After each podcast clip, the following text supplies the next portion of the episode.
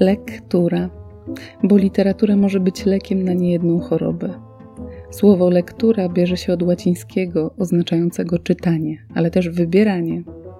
Wybieramy dla Was najważniejsze książki na czas zarazy, o których opowiada dyrektor Festiwalu Konrada Grzegorz Jankowicz. Zapraszam, Marta Filipiuk-Michniewicz.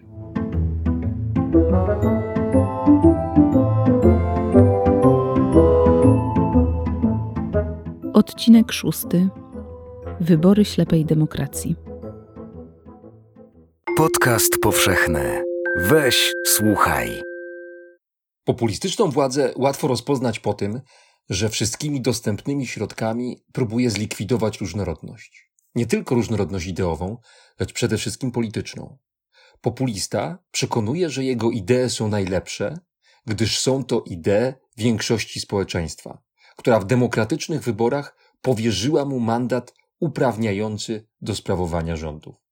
Przekonuje również, że ci, którzy się z nim nie zgadzają, którzy krytykują jego sposób rządzenia, występują nie tylko przeciwko niemu, ale także przeciwko wspólnocie narodowej, co jest równoznaczne z tym, że zagrażają jej interesom, których on, a jakże, broni z największym poświęceniem. Niby łatwo zdemaskować ten rodzaj argumentacji jako demagogiczny, a jednak nie można odmówić mu skuteczności. Wyborcy zwycięskiej partii to zazwyczaj mniej niż połowa społeczeństwa danego kraju. Jeśli nie mamy do czynienia z systemem dwupartyjnym, prawdziwą większość stanowią wyborcy wszystkich pozostałych ugrupowań politycznych. Z punktu widzenia populisty liczy się jednak retoryczny efekt.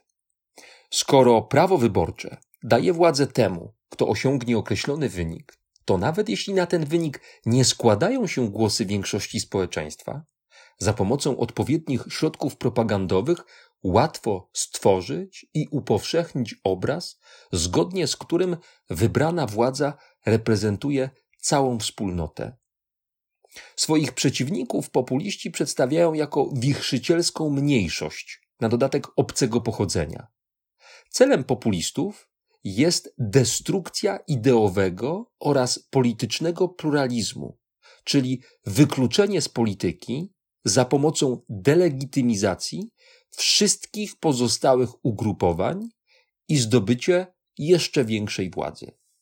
Ostatecznie gra toczy się bowiem o możliwość sprawowania rządów autorytarnych.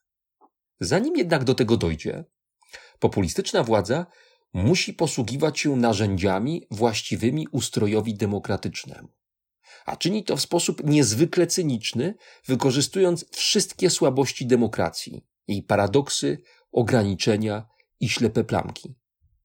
Jeśli w powyższym zdaniu położymy akcent na cyniczny sposób korzystania z narzędzi demokratycznych, umknie nam część problemu. Nie chodzi bowiem jedynie o nadużycia określonej grupy politycznej, lecz również o to, że sam ustrój demokratyczny umożliwia taki rodzaj działania. Znakomicie uchwycił to i niezwykle precyzyjnie opisał Italo Calvino w krótkiej powieści Długi dzień Ameriga. Tytuł polski różni się od oryginalnego, który brzmi La giornata d'uno scrutatore, czyli Dzień skrutatora, osoby podliczającej głosy wyborcze. Jej bohaterem jest historyk o lewicowych poglądach, członek włoskiej partii komunistycznej, który w 1953 roku zgłasza się do udziału w pracach komisji wyborczej działającej w Turyńskim Instytucie Kotolengo, kościelnej organizacji pomagającej osobom z różnymi niepełnosprawnościami. Towarzyszymy mu przez cały dzień. Z jego perspektywy przyglądamy się wszystkim wydarzeniom. Poznajemy również jego przemyślenia. Jak napisał Calvino w odautorskim komentarzu, jest to opowieść o przemianie, która pod wpływem doświadczeń zebranych w Kotolengo zachodzi w głównym bohaterze. Utwór jest częściowo autobiograficzny. 7 czerwca 1953 roku sam Calvino zawitał w Instytucie Kotolengo. Przyjechał tam jako kandydat na parlamentarzystę. Startował z jednego z ostatnich miejsc listy wystawionej przez partię komunistyczną. W komisjach wyborczych zasiadali podówczas reprezentanci różnych ugrupowań. Zasada była taka, że każda partia ma swoich obserwatorów, którzy dbają o to, by wybory przebiegały bez przekrętów. Politycy startujący w tych wyborach odwiedzali punkty wyborcze, przyjeżdżali do różnych komisji, by spotkać się ze swoimi koleżankami i kolegami, podzielić się z nimi radą, pomóc im w pracy. Właśnie w takim celu przyjechał do Cotolengo Italo Calvino. Po latach wspominał, że był wstrząśnięty tym, co tam zobaczył. Podczas krótkiego pobytu w instytucie stał się świadkiem kłótni, która wybuchła między zwolennikami różnych partii. Wykorzystał ją później w powieści. Tematem tej kłótni było uczestnictwo w wyborach chorych osób, które nie miały kontaktu ze światem zewnętrznym. W 1953 roku parlament włoski zmienił ordynację wyborczą. Zniesiona została zasada proporcjonalności na rzecz systemu większościowego, tzw. Tak premii większościowej. Zgodnie z nową ustawą, nazywaną szachrajską, zbrodniczą, ugrupowanie, które zdobędzie 50% głosów plus jeden, miało otrzymać dwie trzecie miejsc w nowym parlamencie. Ugrupowanie lub koalicja ugrupowań. Hadecy chcieli w ten sposób zdobyć większość parlamentarną i poszerzyć zakres swojej władzy. Ostatecznie nikomu nie udało się uzyskać takiego wyniku, więc po jakimś czasie jeszcze raz zmieniono prawo wyborcze, powracając do reguł obowiązujących wcześniej, odrobinę je modyfikując. Łatwo sobie wyobrazić, co działo się w 1953 roku. Hadecy za wszelką cenę próbowali zdobyć większość w parlamencie. Mobilizowali swoich wyborców na wszystkie sposoby. Jednym z miejsc, w których rozegrała się walka o wyborców, był Instytut Kotolengo. Wspomniany spór między komunistami a Hadekami, którego świadkiem był Calvino, dotyczył zachowania pracowników Instytutu. Opiekunowie przebywających tam osób, księża i siostry zakonne, pomagali w głosowaniu tym, którzy nie mogli oddać głosu samodzielnie, ale dysponowali prawem do uczestnictwa w wyborach. Kontrowersje wzbudziły sytuacje, w których przed komisją stawały osoby, stawały w cudzysłowie, nie mające kontaktu z rzeczywistością, nie mogące same komunikować się z ludźmi, nie będące w stanie osobiście zagłosować. W ich imieniu głosy oddawali opiekunowie. Calvino od razu postanowił napisać tekst na temat tego, co zobaczył w Kotolengo. Dla tych, którzy znają jego twórczość w polskich przekładach, może to być zaskoczeniem, gdyż dysponujemy niemal wyłącznie jego dziełami eksperymentalnymi i fantastycznymi. Jego utwory o tematyce społecznej i politycznej były przekładane bardzo rzadko. Calvino uchodzi w Polsce za przedstawiciela włoskiego, szerzej europejskiego postmodernizmu. Jest też znany jako jedyny włoski pisarz należący do francuskiej grupy Ulipo, założonej w 1960 roku przez matematyka François Le Lyonnais i pisarza Raymona Queneau. Grupa ta zajmowała się tworzeniem procedur pozwalających generować teksty, nie tylko literackie, bez udziału natchnienia. Jednak nurt społeczny i polityczny odgrywał w twórczości Kalwina bardzo ważną rolę. Po II wojnie światowej pisarz identyfikował się z włoskim neorealizmem. W jego opowiadaniach z tamtego okresu często pojawiały się tematy wojenne, przede wszystkim związane z życiem partyzanckim. W latach 50.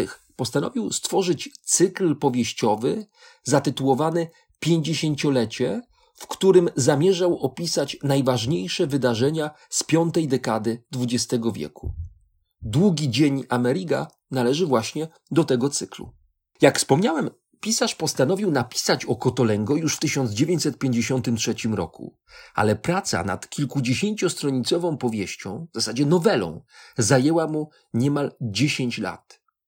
Tłumaczył później, że pierwsza wizyta w instytucie, mimo że porażająca, była zbyt krótka, by cokolwiek na jej podstawie napisać. Calvino powrócił do Kotolengo już jako członek komisji wyborczej w 1961 roku, gdy w Turynie odbywały się wybory do władz lokalnych. Spędził w instytucie niemal dwa dni, obserwując zarówno członków komisji, jak i wyborców, a także ich opiekunów. Chciał się przekonać, czy wydarzenia, których był świadkiem w 1953 roku, powtórzą się w roku 1961. Przez kolejne miesiące, jak wyjaśniał później, czuł się bezradny wobec tematu. Po pierwsze, to, czego doświadczył w Kotolengo, było dla niego nazbyt przytłaczające. O nadużyciach, których się tam dopuszczano, wielokrotnie informowała prasa. Ale co innego przeczytać o czymś takim w gazecie, co innego wziąć w tym udział osobiście. Tak o tym pisał po latach. Zachowane w mojej pamięci obrazy ludzi dotkniętych nieszczęściem, wyzutych z władz umysłu i mowy, porażonych bezwładem, zmuszanych do udziału w farsie, obojętnie przyjmujących narzucone pośrednictwo księdza czy też zakonnicy, wydawały się tak okropne, że jedyne słowa, jakie mi się nasuwały, brzmiały jak najostrzejszy pamflet, najżarliwszy manifest przeciwko Hadecji, jak litania oskarżeń wobec ugrupowania, któremu władze, jakiejś przynajmniej części, przyniosły głosy uzyskane za sprawą podobnych praktyk. Koniec cytatu. Ale Calvino nie napisał pamfletu. Jego krótka powieść jest niezwykle precyzyjnym opisem bezwzględnej walki, jaką władza prowadzi ze społeczeństwem. Co ważne, w walce tej wykorzystywane są narzędzia demokratyczne. W jednym z esejów Calvino napisał, że wszystkie utwory literackie, które powstały od końca starożytności do naszych czasów, reprezentują dwa typy opowieści: albo Iliadę, albo Odyseję. Pisarki i pisarze przedstawiają albo konflikt rozgrywający się w jakiejś zamkniętej przestrzeni, mniej lub bardziej zamkniętej, albo długą podróż. Długi dzień Ameriga należy do pierwszej grupy. Konflikt rozgrywa się w dwóch przestrzeniach zewnętrznej i wewnętrznej. Na zewnątrz toczy się walka wyborcza, która przyjmuje postać sporu między poszczególnymi członkami komisji wyborczej działającej w Instytucie Kotolengo. Przedmiotem sporu jest wspomniana już wcześniej sytuacja, czyli możliwość dopuszczenia do wyborów osób wyzutych z władz umysłowych.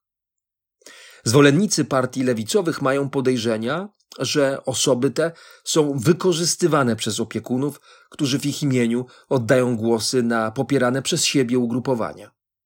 Drugi konflikt toczy się w świadomości Ameriga, który pod wpływem zaobserwowanych w Kotolęgu sytuacji zaczyna kwestionować niektóre z wyznawanych przez siebie idei. Powieść zaczyna się w charakterystyczny sposób. Oto pierwsze zdanie. Amerigo Ormea wyszedł z domu o pół do szóstej rano. To oczywiście parafraza słynnego zdania Markiza wyszła z domu o piątej.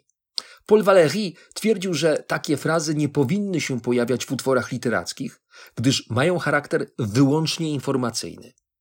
Jeśli Calvino, pisarz eksperymentalny, doskonale znający argumenty Valeriego, zdecydował się rozpocząć powieść w taki właśnie sposób, to dlatego, że najważniejsza jest w jego utworze warstwa zdarzeń.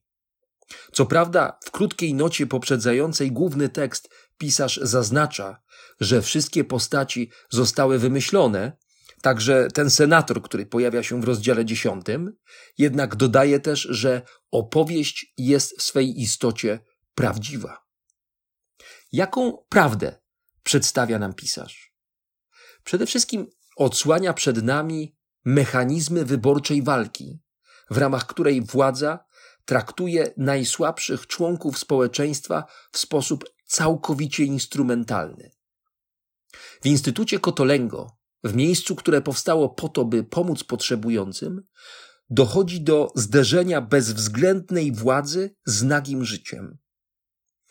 Osoby, które przebywają w ośrodku, to ludzie odrzuceni przez społeczeństwo.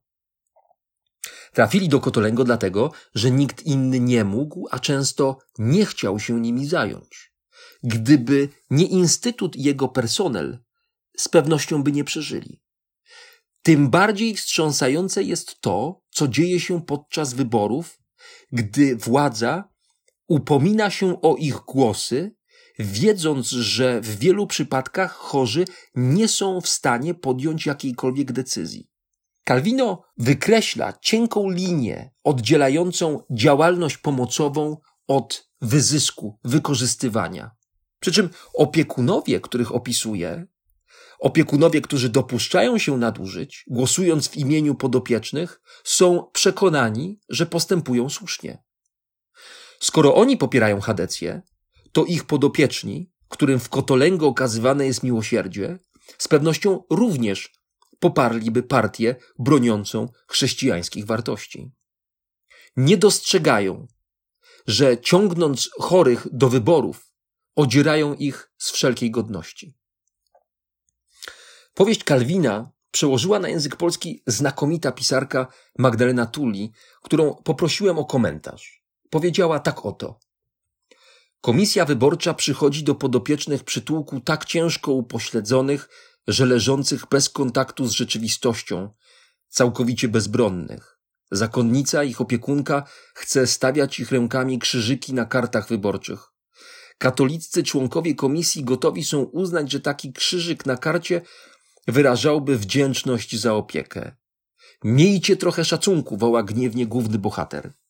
Sprowadzanie człowieka albo społeczeństwa do roli przedmiotu, do roli narzędzia w wyborach to ciężka wina. Koniec cytatu. Kwestia szacunku, zgadzam się z tym w zupełności, jest niezwykle istotna w powieści Kalwina. Gdy władza walczy o władzę, zrzuca maskę i odsłania swą potworną twarz. Wcześniej zapewniała, że dzięki jej działalności społeczeństwo wstanie z kolan, że to dzięki niej każda i każdy odzyska poczucie godności. Gdy jednak ważą się losy rządu, gdy stawką w grze jest nie tylko utrzymanie władzy, ale poszerzenie jej zakresu, wtedy wyborcy zmieniają się w narzędzia i muszą uczestniczyć w wyborczym plebiscycie nawet wtedy, gdy z istotnych powodów zdrowotnych nie powinni tego robić. Co więcej, uczestniczą w tym plebiscycie dlatego, że jak się ich przekona, przekonuje, zostali wcześniej objęci zasadą demokratycznego współuczestnictwa w sprawach państwa. To jeden z największych paradoksów, na które zwraca uwagę Calvino. Demokracja zakłada udział w wyborach wszystkich członków danej społeczności, także tych najsłabszych i najbardziej potrzebujących pomocy. Wydaje się, że w ten sposób demokracja zabezpiecza ich interesy, a jednak w niektórych przypadkach reguła demokratycznego współudziału okazuje się wręcz nieludzka. Amerigo przybywa do Kotolengo z gotowymi odpowiedziami na najważniejsze pytania dotyczące kształtu przyszłego świata. Jest przekonany, że świadome historycznych determinacji społeczeństwo będzie w stanie stworzyć sprawiedliwe państwo. Ale Kotolengo rzuca mu wyzwanie. skłania go do przewartościowania wszystkich wartości.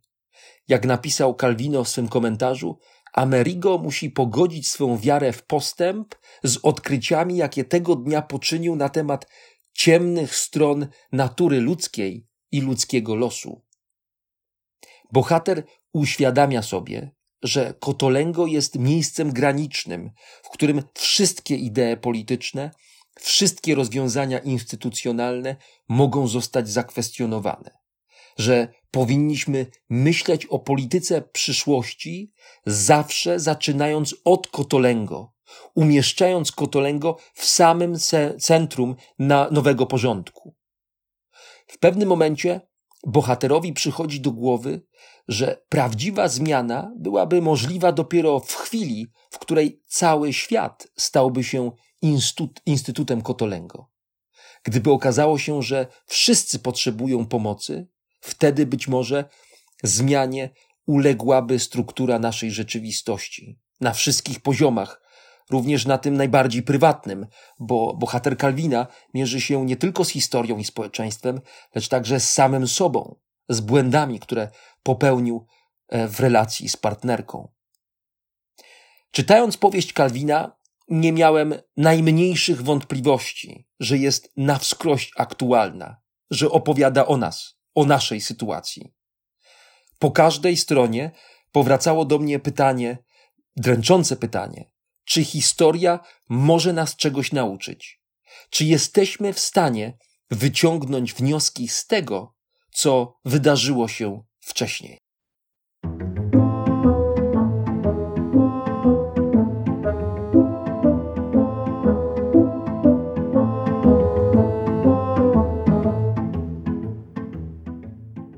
Weź, słuchaj, czyli podcast powszechny. Muzyka Aleksander Nakarada, Lerking Slot. Film Music IO. Jeśli słuchają nas Państwo w Spotify albo w Apple Podcast, zasubskrybujcie nasz kanał. Jesteśmy też w Google Podcast i w aplikacji Lekton oraz na www.tygodnikpowszechny.pl/podcast.